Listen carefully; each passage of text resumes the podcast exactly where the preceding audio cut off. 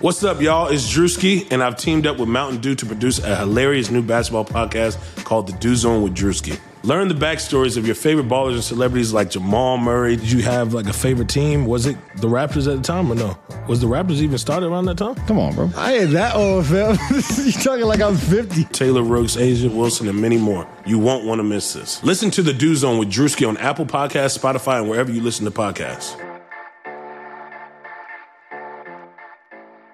Today's episode of the Chase Thomas podcast is brought to you by our presenting sponsor, Ponko Chicken. Ponko Chicken, if you did not already know, is a unique spin on Japanese and Western cuisine.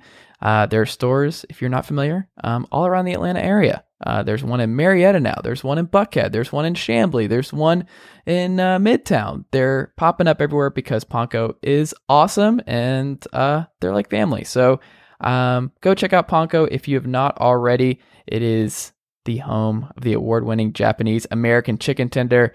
Just to brag on them a little bit more, they were Verizon's Super Bowl Live top selling vendor, three Peat Taste of Atlanta award winner, um, Midtown Alliance Best Taste winner. Just they won all the awards because Ponko is great and Ponko is delicious. So if you are in the Atlanta area and are looking to try something new and good and delicious, go check out Ponko Chicken today and tell them that I sent you over.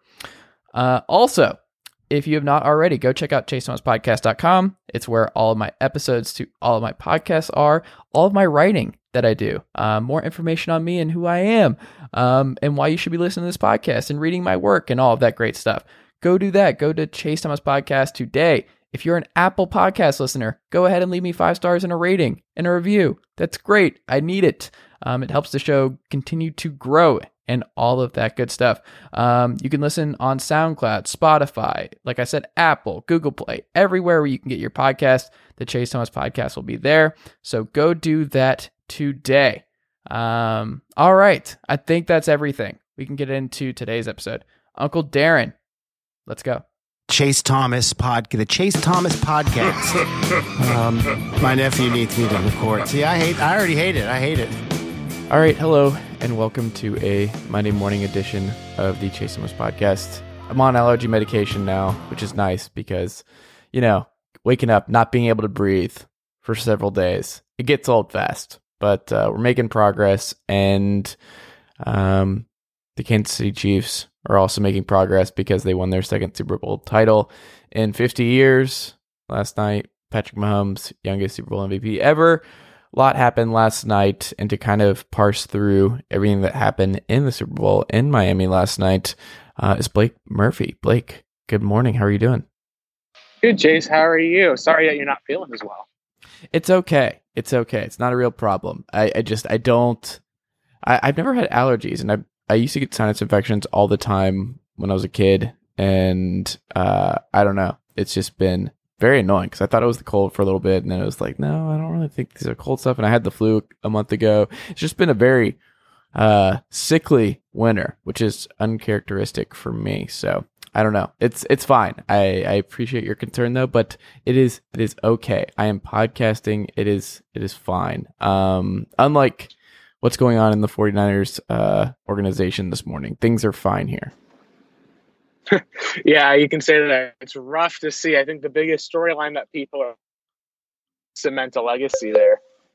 On the other hand, uh, you kind of also end up seeing the unfortunate, unfortunate storyline of Kyle Shanahan yet again uh, blowing a Super Bowl lead where he's been the offensive coordinator, or uh, you know whether it's for the Falcons or even the head coach and coordinator for the Niners. It's just very interesting to see, just because, like you said, you'd rather have a guy like Kyle and get there, but you'd also rather win the title. And now he's going to have a lot of questions, I think, in this offseason about uh, the plays that he called, about Garoppolo's play down the stretch, and ultimately the NFL was a winner because they had a superstar quarterback in Mahomes delivered on the big stage, like how a lot of people wanted it to happen. The Shanahan play calling stuff um, is is complicated because um, they obviously had like a 97% win expectancy or 77% um, when they were up 20 to 10. It obviously wasn't 28 to 3. Um, it was it wasn't that level of bad blowing it, but um, the Chiefs also scoring three touchdowns in five minutes um, will probably be forgotten. Uh, it'll be more about like Shanahan calling pass plays, but Bill Barnwell on ESPN.com wrote a really good piece outlining um, how this game was won, the defining plays, the third and 15 from Patrick Mahomes to Tyreek Hill, which was the exact same play they called at a third and 15 in the AFC Championship game last year against the Pats. That worked. Um, Mhm. it, Yeah. he was going through it, and he's like, if you look play by play um, in the fourth quarter with what they called Garoppolo missed um, a huge third and ten uh, to to Emmanuel Sanders that would have won the game, would have clinched it. Um, he just missed him, and then there was another play where he missed George Kittle. He didn't see him in his read on third down, and he went. Uh, oh, I think he went out on a corner route, and uh, Bourne went in on a curl, and it was just miscommunication. Those play calls and a lot of the stuff that he was actually calling worked, and they did a lot of stuff to Kittle over the in weird sets out of the right hand side of the field. Like it, if you go play by play, it was like these weren't terrible play calls. Like a lot of it was just Garoppolo missed or. Um, I don't know. Like the power run games, like second and nine is not going to work because it got stuffed on one of those drives where you start off there and running on second and nine has been proven to be not a great strategy, especially on that second and nine where like the Chiefs stack the box with like eight people in there, and it's like that wouldn't have Right. worked anything. Like it's just. I feel like it's lazy to go at Kyle Shanahan's play calling in the fourth quarter because I think a lot of it is just Mahomes was insane, even when they got pressure. Like I think Nick Bosa had 12 or 13 pressures in this game, which would have tied uh, the most of any uh, pass rusher this season in a single game. Like they got after, they got home um, on Patrick Mahomes a bunch, but he had a better QBR in this game um, when they got there than him just sitting in the pocket. He threw his two picks when he didn't have pressure. He threw it just right into one guy's uh, eh, just hands. I forgot who it was, Moore or whoever it was. Um, it it just I don't know. I think there were so many different things that go into this game, but people are going to focus on the Shanahan um, collapse stuff, and it sucks, especially for Shanahan. If you read Yeah. well, it's about Kittle and guys like that in the locker room. It's I, I can't imagine what it's been like for him. Yeah, and I agree with you that that's uh, in a lot of ways almost a maybe you could even say false narrative with Shanahan because you know you can take a look back to like you even said the kind of game clinching play with Garoppolo missing Sanders for that long touchdown that they had. Um, you could even take a look at, uh, and this is what a lot of people have broken down with Jimmy G is it felt like throughout most of the playoffs because of using the runs with the boots with all of that, it was almost like Shanahan, not that he didn't trust his quarterback, but to the level of it's more that he just had Jimmy Garoppolo at quarterback. He did not have Patrick Mahomes at quarterback. You can't really treat Garoppolo like he is Mahomes. And when it did come down into that clutch situation, there's a couple of plays I think that stuck out. One to me was on that Sanders play. It's third and 10, and he goes for the long ball. There's a couple of guys who are there right at the sticks. Even if you're talking about, you know, wanting to make a deep shot to end it, there's also the possibility of just being able to kind of have a guy hit on a comeback route. You're going to go for it on fourth down no matter what. It was just the idea of when it came down to the situational football, you ended up seeing that even though there were several struggles, like you said earlier in the game with Mahomes, where there wasn't pressure or there wasn't, um, you know, there was good plays made against a great defense. When it came down to what the situation ultimately decided, it was Mahomes was able to make those plays, whether it was with the accuracy or even with picking up some of the yards with his legs. And Garoppolo, it was like not that it he cracked under pressure, but there were plays that he just left out on the field that he would just probably want to take back and be able to gear up for next year. And I think it's just one of those cases of when you've got a great team and a great quarterback. Ultimately, the great quarterback is usually the one who's going to end up winning out, and we've seen that over the last few years. I think at least um, in the in the NFL, uh, especially when it comes to a absolute freak like uh, like Pat Mahomes is. Yeah, and I think that's right. And I think that was something I um, underestimated going into this game because I did pick the 49ers to win. And my thought process was that I, I really did believe that they would be able to establish their identity more so than the Chiefs would be able to do what they want to do. And for three quarters, that's what happened. Like when they were up 20 to 10, I was just, I, I felt very confident and I felt very certain that like this was the kind of thing that they could do because also I just didn't really trust this Chiefs defense. And I, it, it was just wild to me that Jimmy Garoppolo um kind of folded the way he did in the fourth quarter. Like it, the questions surrounding Jimmy G going forward are interesting because it felt very Kirk Cousinsy, where if everything is perfect, the offensive line's moving, um, their running game is averaging six yards to carry, which they were in this game. If the if you're not playing from behind, if you're not getting just out of whack offensively, then you're fine.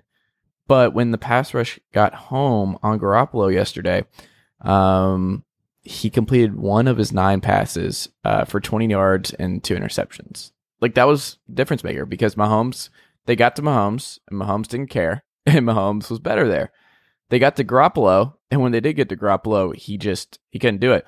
There was also though another game changing play where there should have been a roughing the passer call where like he gets hit in the face and the refs just miss it. Like that that was on third down and if they call that who knows? Like that's another like it, it that is the one similarity to the Falcons Patriots game to me is that there were certain things where it's like if that one thing happens, all the other stuff is forgotten because ultimately their win expectancy was so strong that they this other team needed so many different things to hit the way that it did. If the Sanders catch happens, if he uh Garoppolo sees Kittle right over the middle on the third down, that ends the game. Like there's just so many things where it's like one of those things just needed to happen for the 49ers to still win that game because the Chiefs needed to score two touchdowns in less than five minutes. And then they got the third one, obviously, Damien Williams. But it was just Yep. an unfortunate series of events um, for the 49ers. But um, Garoppolo not doing well under pressure the way he did. If I'm a Niners fan, I'm quite concerned about that going forward. Yeah, especially because you have hope that you're going to be able to make it back uh, if you are the Niners to another Super Bowl while you still have this defense to take advantage of. And you're going to be losing a couple of these players in free agency. You're having to re sign guys. And if you're looking at Jimmy Garoppolo, um, in that last performance, what'll kind of stick out to you, like you said, is it was almost a Kirk Cousins esque type performance in a lot of ways where it's not going to be an easy trek to get back in the NFC. You've got a tough uh, NFC West division. You've got you know, probably Drew Brees back for another year. You've got all sorts of shifts that are happening. Aaron Rodgers and the Packers. The way that the Niners were able to get to the Super Bowl this year, essentially everything set up for them super well with uh, their defense being able to have all their games at home. Uh, if I'm a Niners fan, I'm looking at that game ultimately, and there's going to be a lot of questions I think people will have of is Jimmy G one of those guys who you're talking about for the next, you know, seven, eight years with the Niners, or are we talking about this being kind of a two to three year window and the team ultimately kind of in a lot of ways maybe mirroring the Kansas City Chiefs and having to move on to a different quarterback in order to see some sustained success. The Chiefs moving on from Alex Smith to Pat Mahomes. Uh, what I did want to touch on that I thought was interesting, what you talked about was uh, the Niners playing their game, the Chiefs playing their game. It wasn't until late that we got to see a couple of big plays from Tyreek Hill, but to me, the underrated uh, kind of, I guess, pair of MVPs in some cases were with a couple of great catches from Sammy Watkins that kind of sparked uh, the team alive. But Damien Yeah. Williams had 133 total yards. Uh, it's 104 on the ground. A lot of that came from that last touchdown play, obviously, but 20, uh, 29 yards on four catches as well, including a touchdown there. He is kind of the unsung hero in a lot of cases because him being able to be effective against a really you know, ferocious Niners defense, uh, it took a lot of pressure, I think, off of Mahomes, where he was able to still make plays happen. And like we saw again with that touchdown at the end to ice it. Um, and that's, you know, almost kind of on the opposite side. You see Raheem Mostert, who was, you know, floated around to three or four teams before the Niners. And he ends up being the guy who's their workhorse back overall in the Super Bowl. You're just kind of seeing this new era in the NFL where run games are essentially you got players who can perform and make plays when you're not seeing, you know, you don't have to have an Adrian Peterson to make the Super Bowl anymore. You just need to have a guy who's got a hot hand. And for that game, Damien Williams is the guy who had the hot hand. And as a result, I think that he did just enough in that game where he was able to kind of send the Chiefs to not just that comeback, but to be able to uh, run off some of that clock. And then, like we said about that key play in the end, he all but sealed it for Kansas City.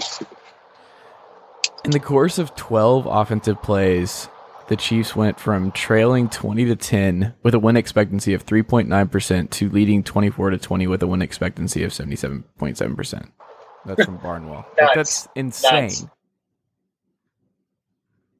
Yeah, and what's crazier about it is that the Chiefs, and I think I saw the stat this morning too, where the Chiefs did that by overcoming double digit uh, deficits in all three of their playoff games here. It wasn't just the Super Bowl, it was that it was against the Texans where they're down 24 0. They were down, I believe, 17 7 to the Titans as well. And then they were down 20 to 10 to the Niners. So that comeback level is just incredible to see. You know, people will talk about you know momentum people talk about like did the defense like start giving up?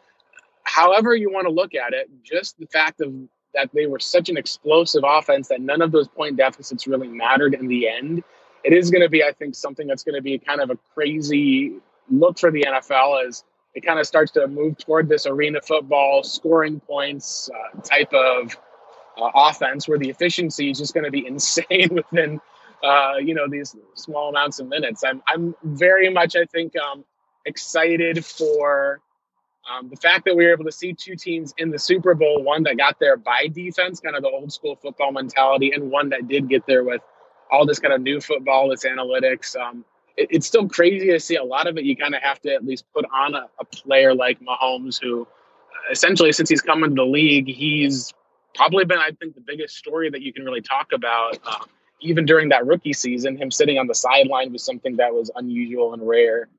And um, it'll it'll be something I think that people when they talk about or look back at the Super Bowl, I don't think that they'll remember it so much as a collapse, so much as they'll just remember the the greatness of Mahomes throughout that entire postseason. Uh, Bucky Brooks pointed out Kurt Warner only had I think two games out of the 46 he played in where they were down by double digits and he still managed to win the game. That's nuts when you think about that. Some of the Yeah. all-time greats have not done what Mahomes has managed to do. Yeah. Um it it it's wild. And well, you're uh, being a Cardinals guy, you got to experience the Kurt Warner uh post uh post Rams run um right there at the end in Arizona and uh what happened with Pittsburgh, which was another um unfortunate one where the memory is uh James Harrison running 99 yards down the field um for a touchdown. I know you don't want to Yeah. revisit that.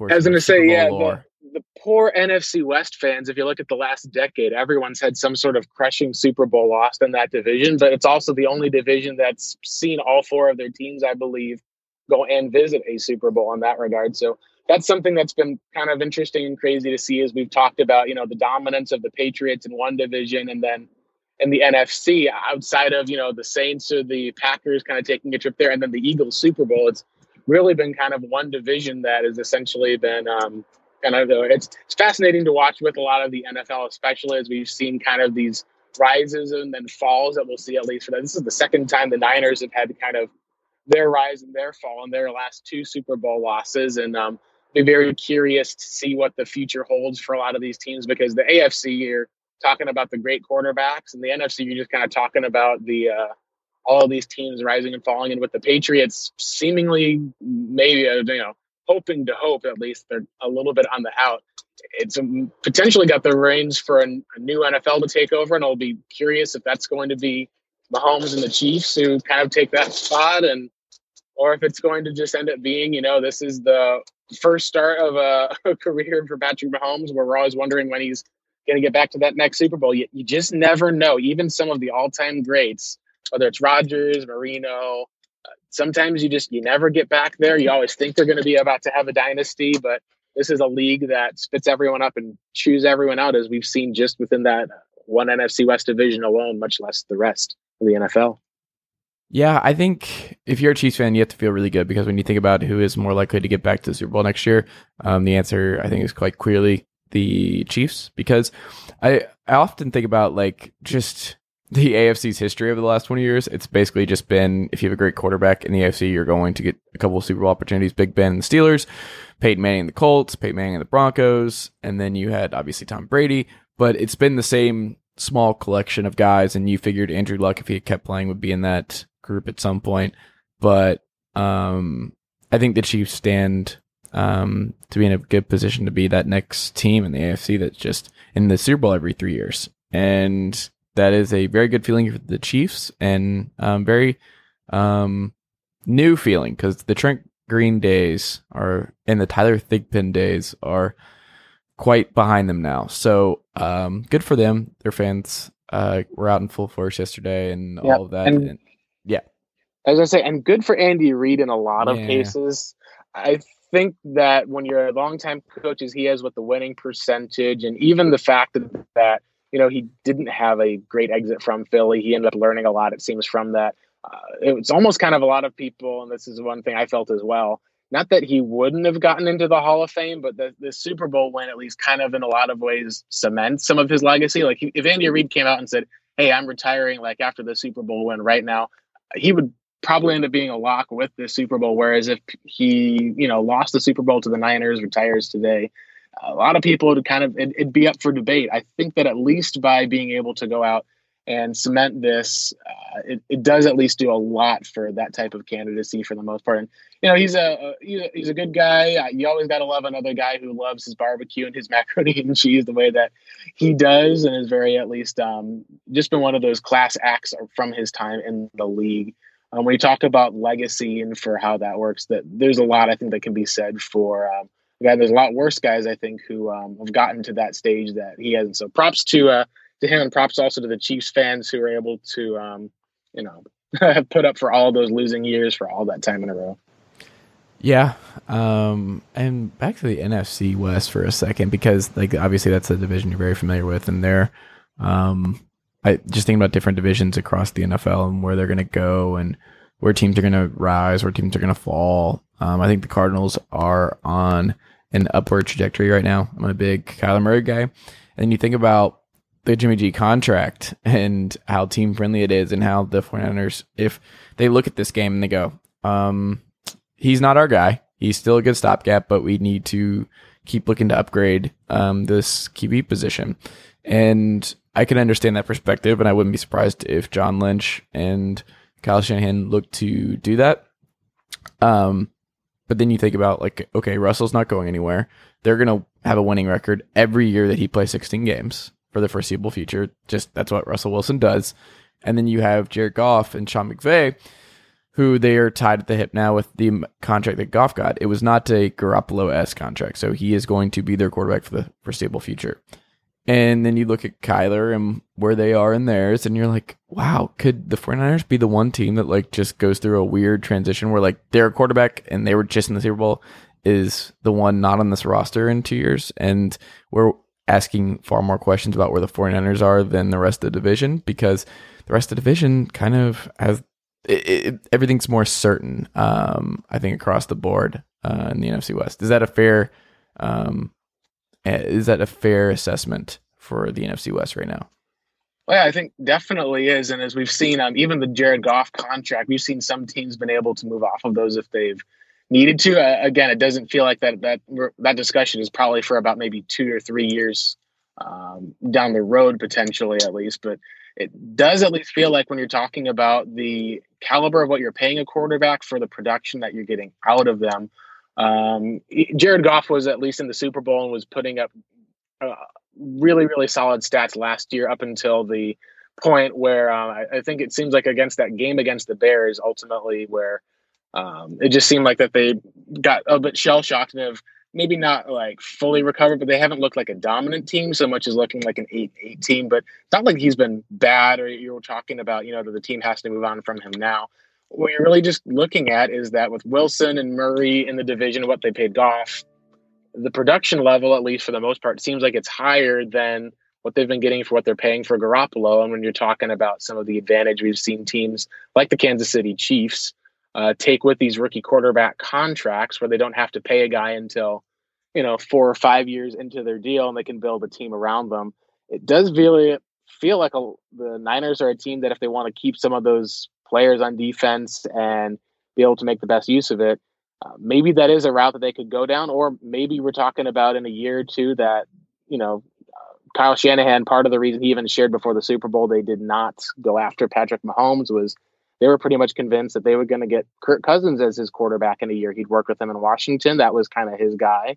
I don't think that is to say that he is going to go and get Kirk, but I think it just shows that he has a type and there's relationships that he has established with players, and it's going to probably take at least um, a little bit of time to move off one of those type of relationships, as we've seen. If he can get to a Super Bowl with Garoppolo, um, I don't think it's going to be one of those cases where you necessarily need to say, "Hey, we need to move on like immediately." But like we just talked about, the Chiefs just got a Super Bowl by moving off of Alex Smith, finding an Yep. upgrade at a young quarterback.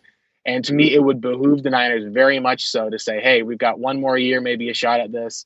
Maybe they're one of those sneaky teams that if you could find a guy that you like at least enough who falls. But that would be my approach, honestly, would just be to, hey, if that's the best deal you've got in sports, you see what just happened on the other sideline in that Super Bowl. I would definitely think at least you'd want to be able to go ahead and make finding that young stud quarterback um, because it is a new NFL, and the guys who aren't winning Super Bowls are not these, you know, 37 year olds outside of Tom Brady. It's these young 24, 25 year old guys who are getting to the big game and ultimately are developed enough now through college to deliver in the clutch. Last thing, and then we'll go here. Um, where do you see the Cardinals next year? What is your expectations right now before the draft and before everything else? What what do we think is in store for Arizona in regards to the rest of the NFC West next year? Gosh, it's tough because not only is it a tough NFC West, but you're looking at some of the quarterbacks who in their year two have gone out and had some amazing MVP caliber seasons. You think of Carson Wentz, you look at Mahomes' second season, obviously he's in a class all of his own. Um, you look at Lamar Jackson recently. Uh, you'd expect that the Cards would take a step up next year, but the one difference between them and a lot of those other teams is uh, most of those teams were either playoff teams before those quarterbacks took an extra step up, and the Cardinals this year, after a six-game losing streak, they ended up showing a little bit to take a step forward. It's hard to be able to say that they're going to be able to be one of those dominant teams unless they can have a, a very solid or perfect off season, or unless Murray can push them up a little bit.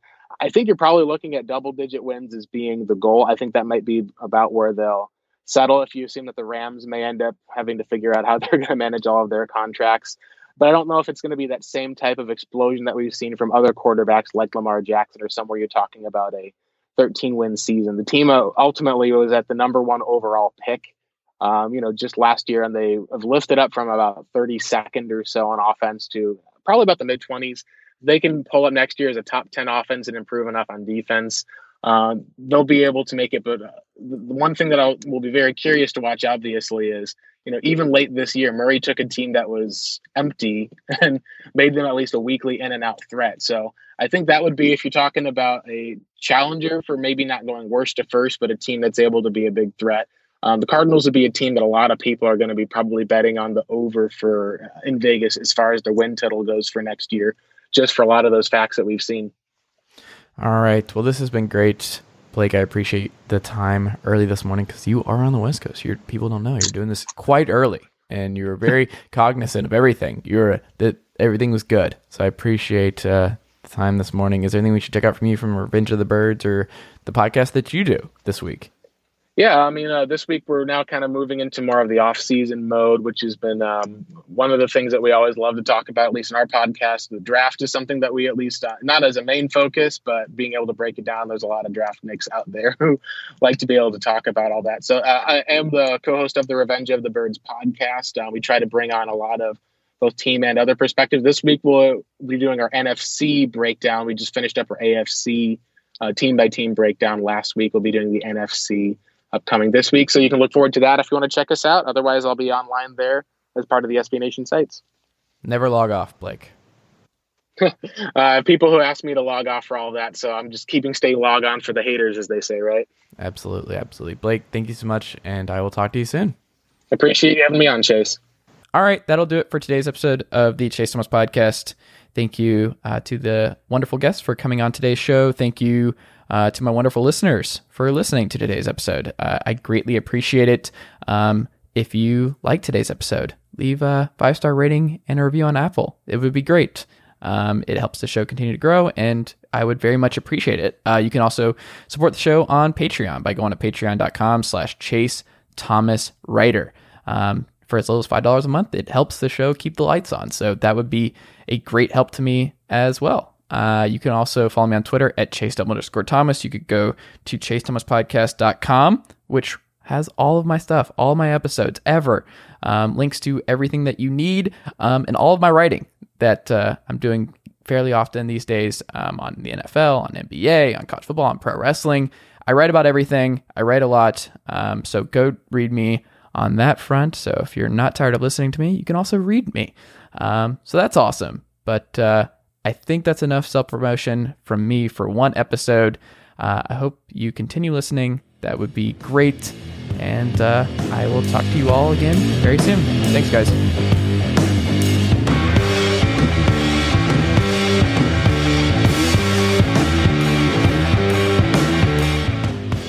Nicely done, nephew. Chase Thomas Podcast. Hell yeah. Sugar Ray Leonard, Roberto Duran, Marvelous Marvin Hagler, and Thomas Hearns. Legends, whose four way rivalry defined one of the greatest eras in boxing history. Relive their decade of dominance in the new Showtime sports documentary, The Kings, a four part series premiering Sunday, June 6th, only on Showtime.